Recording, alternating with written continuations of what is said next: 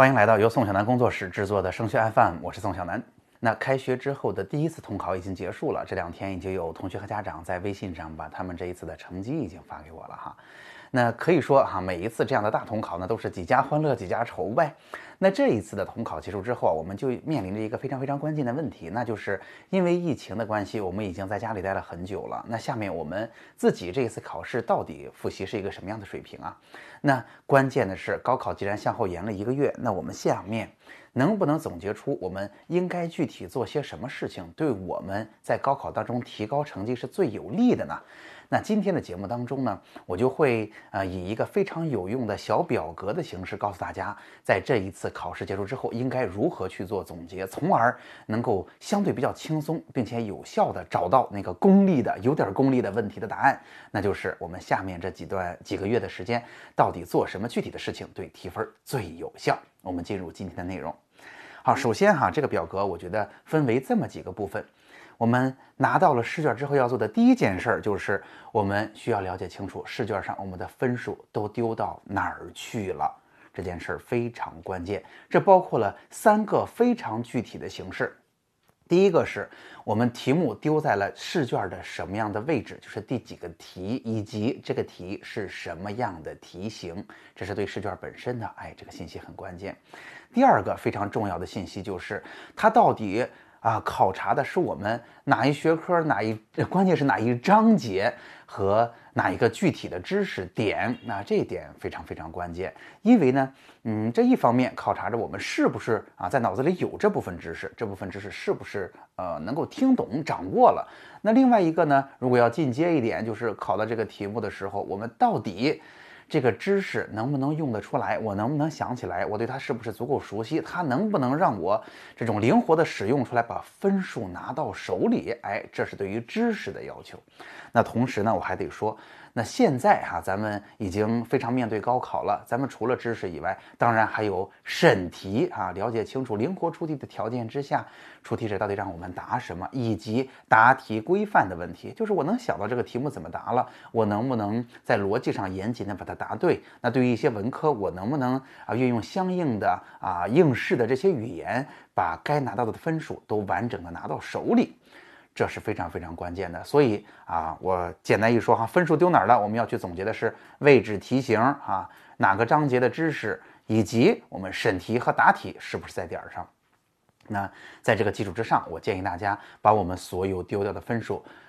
针对每刚才提出的每一个问题，它到底丢了几分儿，都要把它总结清楚啊。这是我说的第一大点。下面第二个呢，就是我们一定要想清楚哈，分数丢。丢在哪儿了？下面就是针对的解决的具体方案是什么？在这儿呢，很多同学啊经常犯一个小错误，那就是经常我们给出的啊这个具体的要解决问题的方案过于抽象，不好执行。那我在这儿举一举例子说给大家听哈。大家知道，比如说语文和英语这两科吧，这两科的特点是什么呀？就是课本上学会的知识不一定就完整的那么有规律的体现在考试当中。我经常都说，语文这个考试就像无底洞一样，是不是？英语也是，你会发现到了高三这个时候，那些英语成绩好的、掌握的扎实的同学们，已经不花时间在复习上了，或者花很少的时间。但是你会发现他的成绩啊还是相当高的，一点都不受影响。反而英语特别不擅长的同学，现在你会发现我花很多的时间，似乎它的效果没有那么好。会不会有这样的情况呢？这就是学科特点的问题，不同的学科是不一样的。对于语文和英语来讲，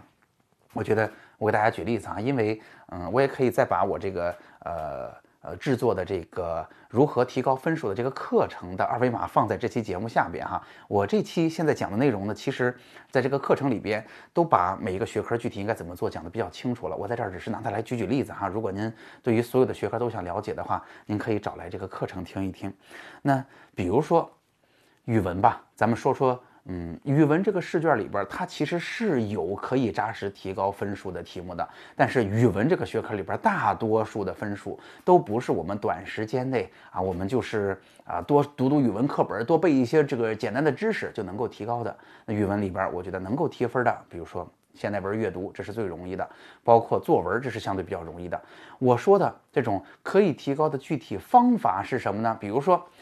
现代文阅读，那如果呃呃，比如说作文吧，咱们举作文，如果我的作文没有达到一类文的水平，就是我的作文总分数没有达到五十分，或者没有达到四十九分，我的分数在四十五、四十六附近，它是有扎实的方法提高的，它可以通过第一。审题，我们到时候答题能够达到明确的点儿上，以及我们能够通过啊明确的呃漂亮的书写，这两个只要能做到，我们就是一类文的尾巴了。那怎么去审题，怎么去完成书写的改善，它是有具体的方法的。一般来讲，呃两周到三周的时间就可以在审题上有一个明确的进步啊，这样的东西我觉得就是可以做的，它就是具体的了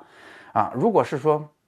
嗯，一些相对比较抽象，让你多加练习的，我觉得这就不是好的方法。我们再来说说数理化生啊和史地政。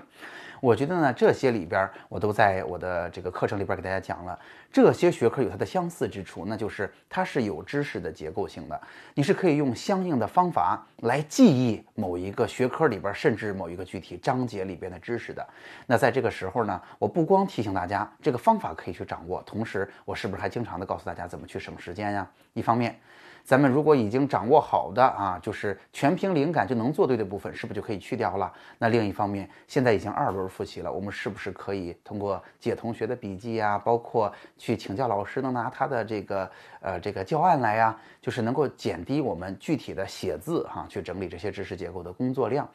淘汰掉大部分的工作，有针对性的情况之下，哎，我觉得。在具体的学科、具体的章节当中，我们就能够通过整理知识的方式啊，能让我们的知识结构化，并且在使用的时候能够更加有针对性、更加有准确性，这都是可以做到的。所以我说，嗯，我觉得语文、英语是一类哈，它们有一定的特点；数理化生、史地政，嗯，也可以把它们分作一类，它是有相应的记忆和应用的方法的。我在这儿举例子哈，刚才我说了，举了一个啊，语文的作文啊，可用的方法就是，哎，我怎么去学审题啊？我去找来，首先足够高水平的作文题目，这个可以跟老师要，或者咱们有哪一些的套卷，其实水平挺高。那我建议大家，我说两三周可以具体怎么做呢？我们可以拿到这个题目，自己想这个东西我应该怎么去审题。如果你有足够的时间，你可以稍微写一写提纲啊，每天的时间控制在二十分钟以内，就是把我想从哪个地方切入题目，怎么去写，怎么去立意，以及我大概怎么写，写一个简单的提纲就好，千万不要深入进去，主要是想清楚审题的思路。那把这个东西呢，如果啊你有这个机会跟你的语文老师或者跟课外辅导辅导班的老师进行一些探讨，明确的让他告诉你，你这样审题为什么对对在哪儿？如果这样的审题有点偏题，那不对不对在哪儿？那其实哈，以我实际的跟同学们出这个主意的经验，一般两三周二十来天的时间，我们就对审题能有一个明确的思路了啊，而且基本上就能够把握的很准确了。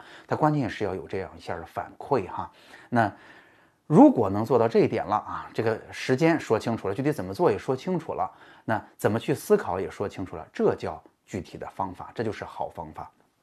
再比如说，有很多同学问我化学。啊，化学有一些章节其实可能学起来非常痛苦，以及化学这个学科有的时候你会发现花了很大的力气，但是成绩不怎么见提高。我经常就告诉大家，这是化学这个学科的特点导致的，就是它的知识非常的零碎，而且经常出题的时候呢，是结合着很多章节的知识一起出。那我把刚才这个呃我提到的这个学习方法的方式用进来哈，你比如说我经常举这个原电池、电解池这一章的例子，那这一章呢其实已经比较难了。比较难了。那我们在整理知识结构的时候，我们完全可以首先记住原理，对不对？那呃，对于电池来讲，是不是就是正负极、阴阳极？先想清楚，以及它们中间要有一个能够传递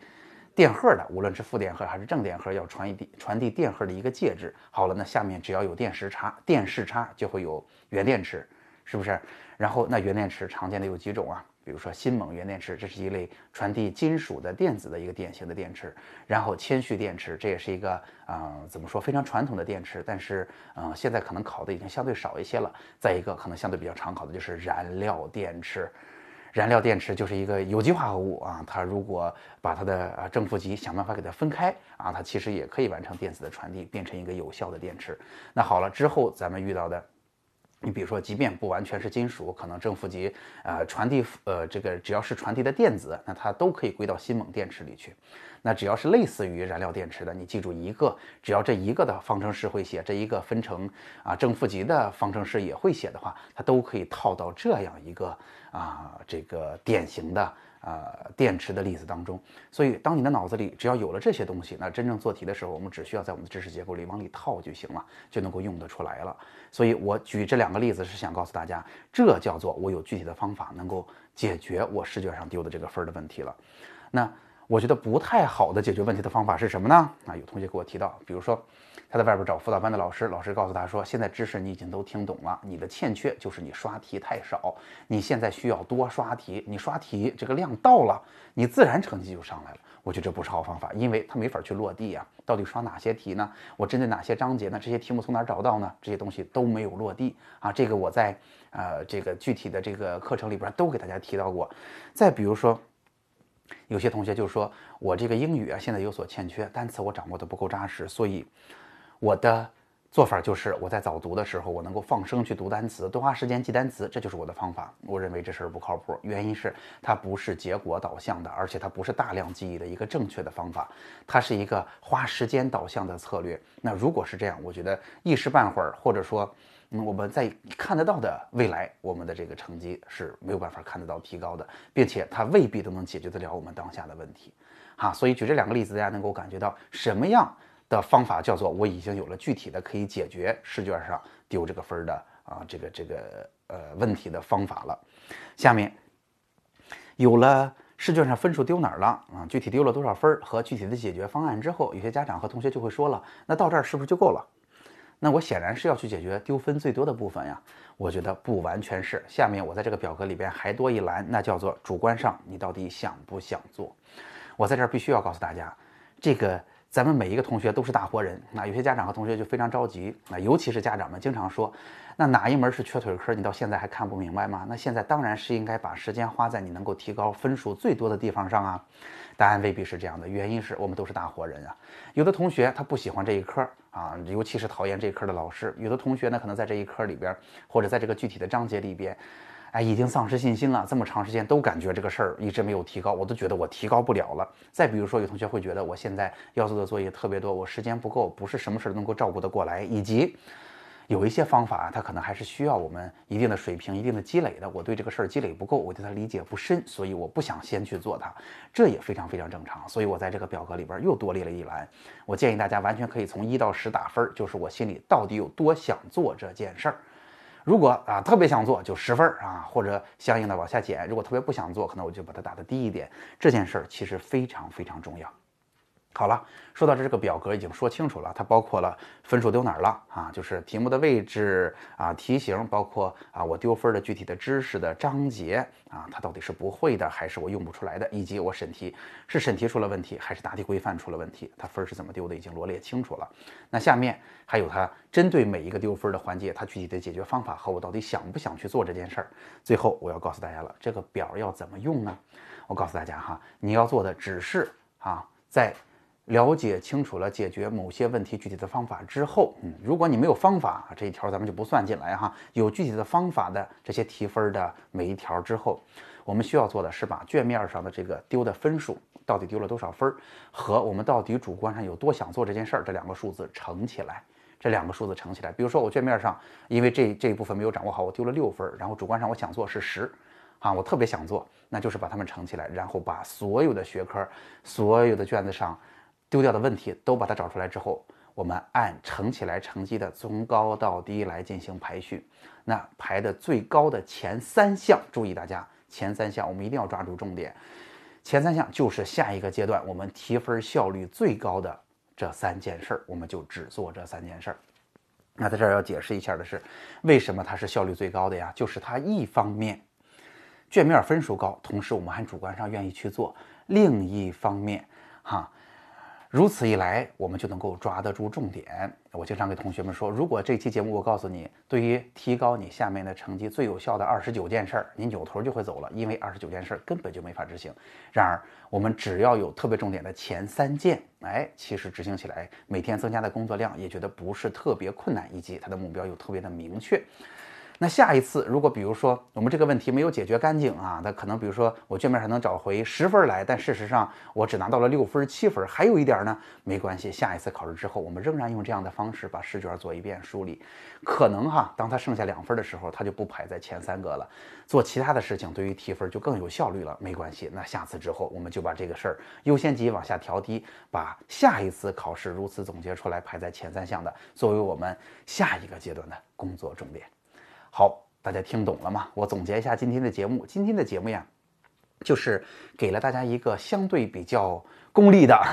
简单直接的表格，来帮助大家去梳理咱们每一次考试的结果，尤其是高三下学期啊，咱们直接针对着高考了，梳理出来。那我这一次考完之后，我要知道下一阶段我做什么事情，对于我提高分数来讲是最有效的。给大家了一个表格的工具，从而找到最有效的方式方法，这也让我们复习能够更有重点，以及我们也能够动脑筋去面对试卷上每一个丢的分数，我们到底应该怎么解决？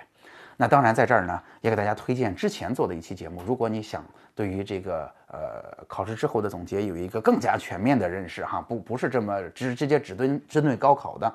你完全可以回去听，找一期节目叫做《期中考过后如何做好总结》哈，那时候我讲的是比较完整的一个整体思路，你也可以借鉴参考。好，今天的节目就到这儿了。如果今天的节目帮到了你，欢迎你把它转发给其他的同学、家长，或者发到您的微信群，让大家一起受益。那最后呢，仍然是我的个人微信二维码。如果你也想找志愿填报的一对一咨询，如果你也想提出属于自己的问题，让我在节目里给你做解答，欢迎你扫描二维码加上我，私下里跟我留言。好了，今天的节目就到这儿，我们下期再见。